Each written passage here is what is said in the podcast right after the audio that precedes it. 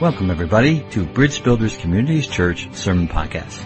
You are listening to one of our messages from our weekly gathering. We hope that you sit back and enjoy and be blessed. When a, uh, a building is condemned, it usually means that it's unsafe or unfit to, to, to live in. And eventually it is, is tore down and reduced to rubble. Sometimes a building is left to kind of decay by itself. And over time it, it falls down and into rubble. And I think when it happens in a person's life, it's, it's just, it's just as devastating. That same condemnation feeling. Just as devastating and more devastating. The, uh, condemnation is a, is a, indeed a powerful, depressing word. It's a, it's a hope killing word. And it doesn't help that we live in a world that is a condemning place. The political message, the educational message, and even unfortunately sometimes the religious message is, is a condemning one. Not one that brings hope or life or freedom. This is how powerful this spirit is, this condemning spirit. It, it seeks to rob and steal and destroy. Certainly a tactic of the enemy. And the truth is that our own past, our own sin, our own trauma can be a condemning place as well. If we stay there. If we live in it. If we visit it often. It can eventually leaving this structure of our life, this, this foundation that we built uh, of our walk with Jesus to, to crumble at times. Because we, we continually visit with this spirit of, this wound of condemnation. It's awful. It's hurtful. It's painful. Condemnation is this, is a constant state of guilt a consistent state of mindset of, of, of guilt. And I think it leads to this overwhelming fear of being judged. The fear of being judged for being not good enough, not wealthy enough, not smart enough, not educated enough, fill in the blank enough. The fear leads us to not invest in our life not to do the things that would help us mature, to grow, to, to take steps forward because we're afraid of people judging us if we fail. And believe it or not, we, we also get afraid in the same way, even if we succeed. We're afraid of judgment. Sometimes we're afraid to succeed because of what people will say, what people will think. That's a condemning spirit. That's living in this constant state of, of being guilty. But it's not for sons and daughters of God. It is not for us to live in this, this constant state of guilt. Sometimes this constant state of guilt makes us feel like we don't deserve a second chance. If you don't hear anything else this morning, I want you to hear this truth that I'm about to tell you. Okay, this truth will set you free. Okay? If you're here this morning, or if you have struggled recently with the fact that you don't deserve a second chance, here's the truth. You didn't deserve a first chance. Okay? You didn't deserve, I didn't deserve any chance. But God. Ephesians 2, verses 4 to 5. But God, being rich in mercy, because of the great love in which He loved us. Even when we were dead in our trespasses, He made us alive together with Christ. By grace you have been saved. Can we stop worrying about how many chances we get? How many chances we deserve? Let's just concentrate on the fact by grace we are saved. And those of us who are in Christ Jesus, therefore there is now and for all eternity, no condemnation. The problem with this consistent state of feeling guilty, and then I think it leaves us wide open to temptation, wide open for sin to creep in. The constant state of feeling shame or fear of judgment leads us to despair. And despair is desperate for relief. Despair is desperate for relief of any kind. When you get desperate enough, you, you will almost grab for anything to, for relief. In a spiritual sense, this is extremely dangerous. Because sin becomes this kind of false promise of relief. A false promise of a fix, of soothing something. I just, I just need, I need relief. So I'm just going to do this. I'm going to decide to believe this. It's really subtle, but this is what this constant state of guilt will lead people. We have to be aware of what this wound does to us and how it corrupts our view of who God is and how it corrupts our a view of who we are. And God so desperately wants to free us from this. Because this is not how He wants us to live our life. Living under that kind of weight of doubt, dis- disbelief, and distrust. Doubt, disbelief, and distrust. I think those are the triple D's of destruction. They lead us open to the enemy's lies and false promises of relief and comfort. That's why we have to understand and see condemnation the way God sees condemnation. Listen to this wonderful, beautiful quote by Max Lucado when he's talking about God. He says, we hide, but he seeks. We bring sin, he brings a sacrifice. We try fig leaves, and he brings a robe of righteousness. Man, that's so good. That is so good. So if you return to the Gospel of John, chapter 8. Gospel of John, chapter 8. This is a powerful story of a life and death struggle. There's a woman's life in balance in this story. And the way Jesus deals with it, his life is in danger as well. The story is full of accusations, it's full of condemnation, but I believe it's so full of restoration, of redemption. It's a powerful story. Beginning in verse 3. The scribes and the Pharisee brought a woman who had been caught in adultery and placing her in the midst. They said to him, Teacher, this woman has been caught in the act of adultery. Now, in the law, Moses commanded us to stone such a woman. So what do you say? They said this to him to test him, that they might have some charge to bring against him. The, the scribes and the Pharisees, the religious leaders, I actually think cooked up the scenario. They're using this woman as bait. That is both cruel and unimaginable to me. All to catch Jesus. So that they can get rid of Jesus. Because if he condemns her, it makes his message of love and unconditional love and mercy, it makes him a hypocrite. Also, according to Roman law, they would have to try this case, not public opinion. So he'd be going against his own message of love and redemption and against Roman law as well. If he went against the Jewish tradition of stoning this woman, he'd be breaking Mosaic law. They thought they had Jesus between a rock and a hard place. I love our master's response.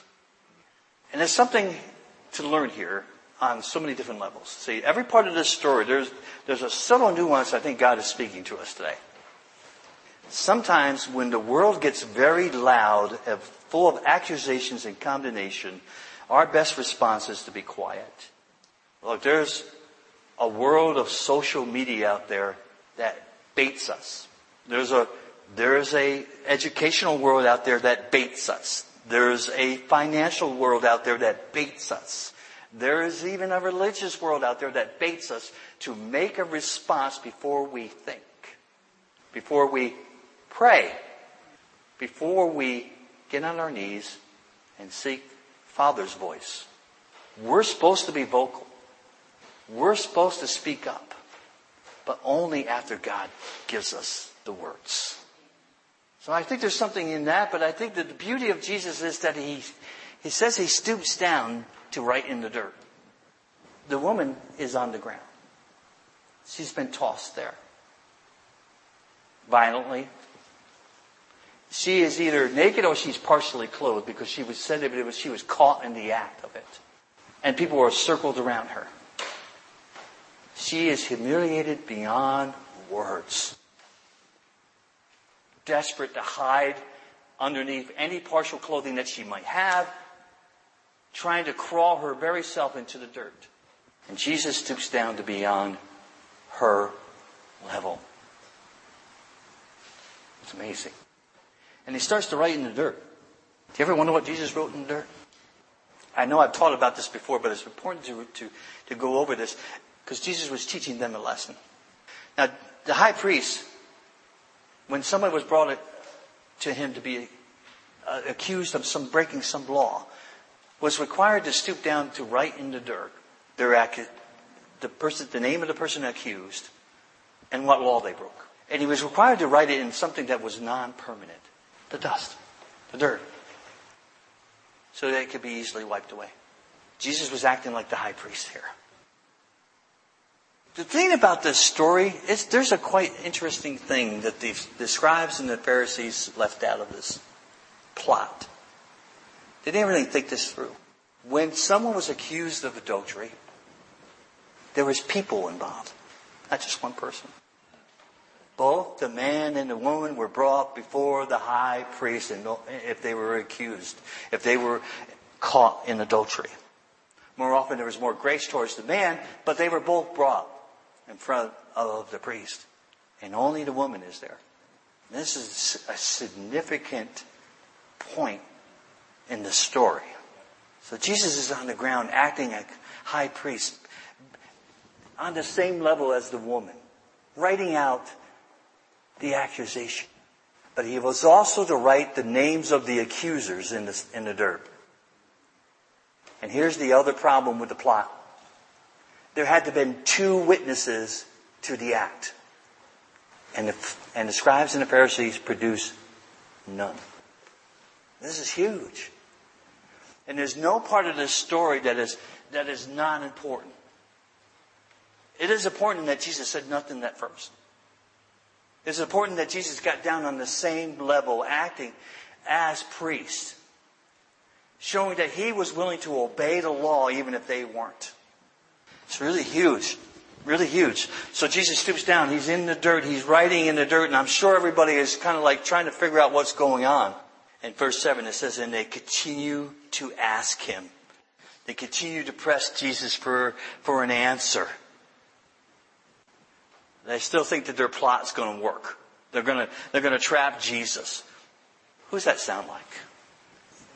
Same. Condemnation is the enemy's currency. And he will spend it as freely as he can on you, on me.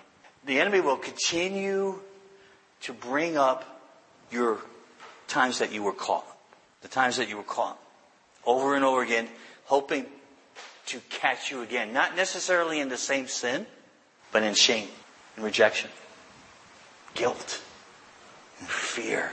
Satan loves throwing us underneath the bus. He loves bringing up our past trauma, pain, sin, mistakes over and over again, hoping that we will feel condemned or be condemned. And I think the worst of that is, is that when we choose to believe the accusations and we condemn ourselves. See, the enemy doesn't really need to have other people condemn us because we do a really good job of it ourselves. The truth is, you know, people's words out there, they'll come and go. The opinion of Jay Cookingham will be good in some places and bad in some other places. And it will most likely in my lifetime change. I can't control that. To a certain degree, I have influence by how I live my life, yes. But I can't control people's opinion of me. But I can tr- control the, my opinion of me. By whose word I believe. I believe the accuser of the brethren? Or do I believe the advocate of my soul? And that's the choice here.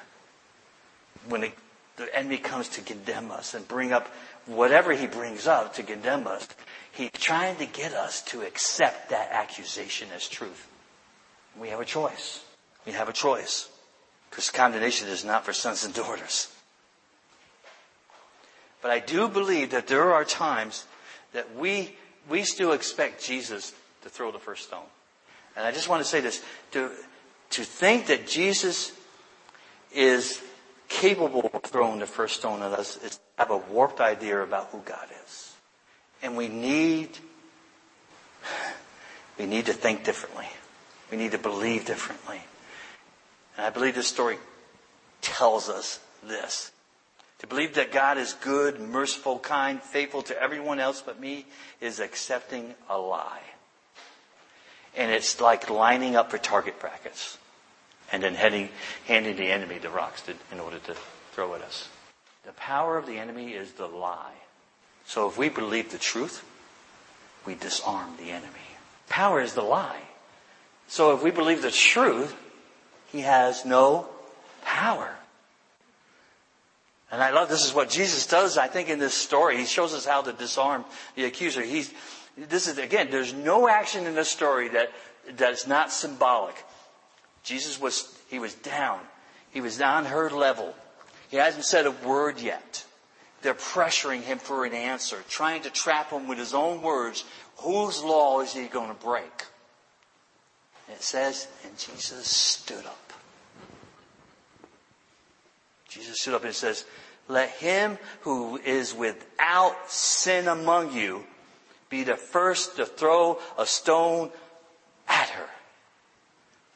Jesus stands up. He stands up for the condemned. He stands up for the accused. This is not only a brilliant response, but an unarming one as well. Here's the cool part of the story. The first stones, the first stones to be thrown were supposed to be thrown by the two witnesses who are not there. Jesus is saying, where are they? Where are they? And then he calls out the crowd and says, okay, by whose righteousness can you throw the first stone? And there's none that's righteous.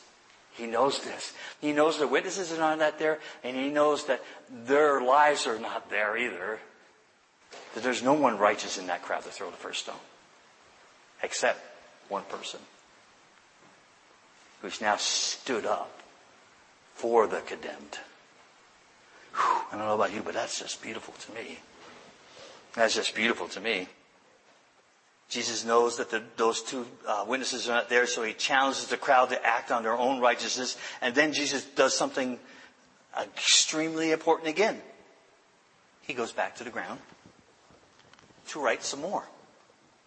Now, most scholars, because of the following verse, think that Jesus is writing a specific scripture passage in the dirt. One that, see, this crowd is, if not all, is mostly men. I don't think there's a woman in this crowd. It doesn't mention it, but more so like these but they would have heard this particular scripture since they were a young boy in the synagogue. They would, this following verse in Jeremiah, they would have learned over and over again because it was important for, uh, because this is a prophecy of the Messiah. And they would have learned this verse in Jeremiah.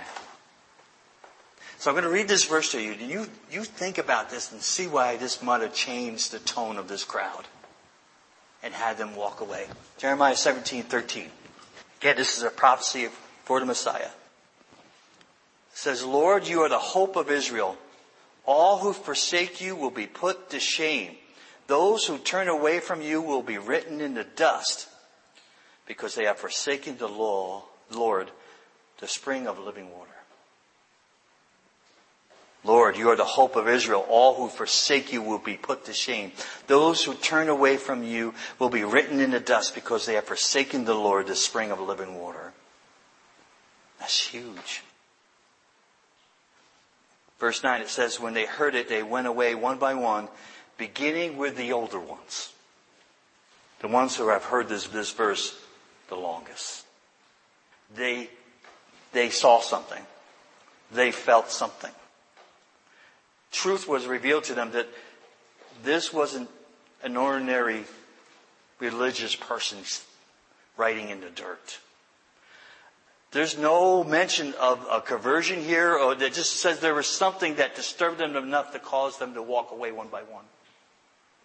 And this is why many scholars believe this is what Jesus wrote in the dirt that day, because it would have convicted them. It's amazing. They went away one by one, beginning with the older ones, and Jesus was left alone with the woman standing. Remember, this woman was violently thrust in the middle of a crowd, thrown to the ground, accused. And now she's standing. Again, there's no part of this story that is not important. The courtyard is quiet. The crowd is left. Just Jesus, the woman, the pile of stones, and the woman is standing. Condemned people don't stand. Condemned people don't stand. They're on the ground until they're judged, until they're stoned. This woman has realized something that she no longer is being condemned. This is beautiful. This is huge. That she's getting this picture. She understands this. I think she understands this. That there's only one person left that could accuse her. There's only one person that was in perfect righteousness that could condemn her. But there was only one, there was also one person in perfect righteousness that could free her. And she senses this by her response. After Jesus says, Jesus stood up again. This is beautiful. He stood up again and says, Woman, where are they? Has no one condemned you? Now, the Greek word for condemned there means a legal pronouncement of guilt. So Jesus is standing up as a legal representative here, an advocate. And he says, Where are your accusers? Is there anyone left here to condemn you? That's including himself. That question is including himself. Is there anyone left here to condemn you? And her response is, No one, Lord. The Greek word there for Lord means supreme authority. She's talking about God here. That's a word, that Greek word that they use, they only used for God. Supreme authority. She recognizes who Jesus is. She says, There's no one here that's left to condemn me. And so Jesus confirms it. He says, Neither do I condemn you. Go. And from now on, sin no more. Just let that sink in for a minute. She understood that Jesus was not there to condemn her. He was there to free her. That is so awesomely beautiful. What a, what a picture. His response is clear. I don't condemn you, but I do expect you to change. Now she was, she was caught in the act of adultery. She, maybe she was set up. I get the feeling that she was, but she was caught in the act of adultery. So there, there was, she did do something that was wrong against some law, some moral law, some Mosaic law, some whatever law. She did break it. She did sin. But Jesus shows compassion rather than condemning her. I believe that sin is exposed in order to free us, not to condemn us. It's really the beauty of God to expose sin in our lives so that we can be free, so that restoration can happen. But he says, go and sin no more. That's a call to become someone greater. It's an invitation to become his disciple, his son and daughter. I mean, what is Jesus supposed to say there? Go and sin some more? Go and sin no more, and then I won't condemn you. Prove to me that you're not sinning, and then I, then I, then I won't condemn you. You know, go and sin no more, but if you screw up, don't expect me to be there. I mean, what else is Jesus supposed to say here? He set her free. He wants her to continue to walk in freedom and to be free from sin. So it means that, again, we, we, we say this over and over and over again here at Bridge Builders. It is possible not to sin. Okay? Jesus says so. Go and sin no more. Go and live in relationship with me. Go and be my disciple. Become my son. Become my daughter. And you cannot walk in any more freedom than that. Amen. This is, a, this is a great thing that Jesus says here. You know, I, I've freed you, I, but I expect you to change. Just like condemnation is the enemy's currency, compassion is God's currency. And God loves to spend it on us. God loves to, to invest in us it with His compassion. Again, Romans 8 verses 1 to 2. Therefore, there is now no condemnation for those who are in Christ Jesus. For in Christ Jesus, the law of spirit of life has set you free from the law of sin and death. Therefore, there is now no condemnation unless we hold so tightly it becomes part of us. We have to release this thing. We have to live, live inside God's grace. I read that verse and this, this song comes to my mind. It's probably not one that you're thinking of right now. Celebrate good times. Come on. I mean, really. I know that was awful. I'm sorry. But, but really. Do you think when that woman got up and went her way, she was not celebrating? I mean, she, she had to be. Now here's the other thing.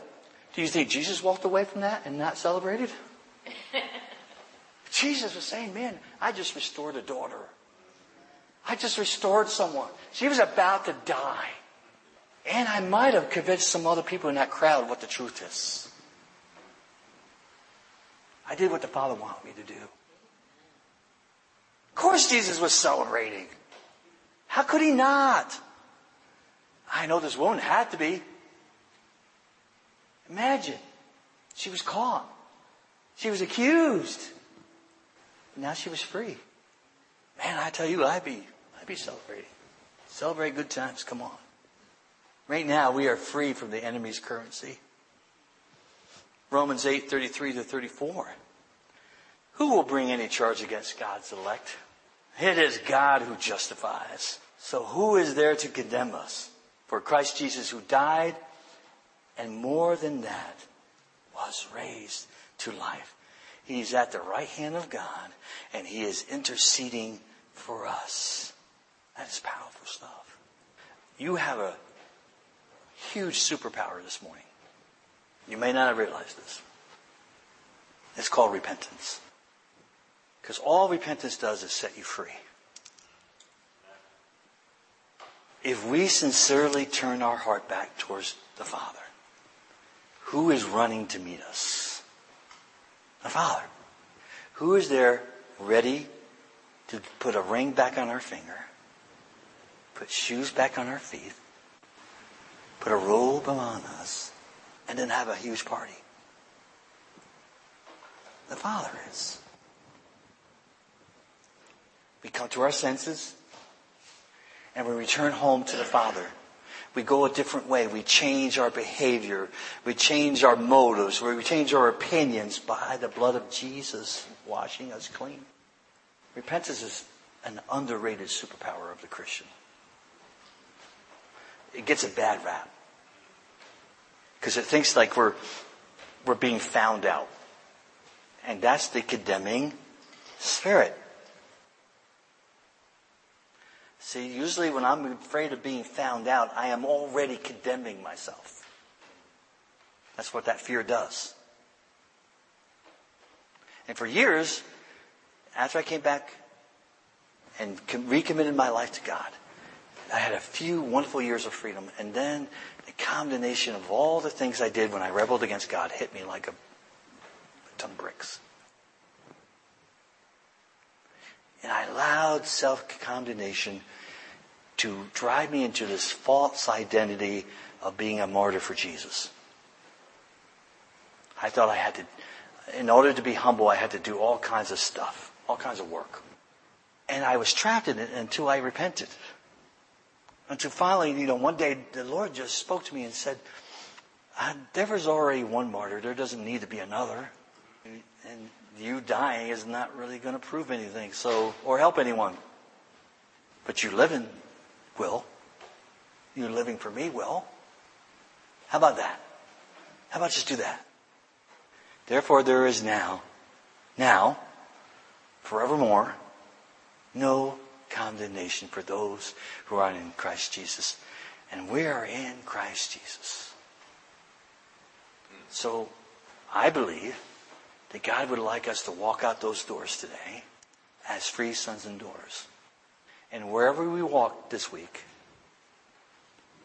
act like, walk like, talk like people who know who they are in Christ.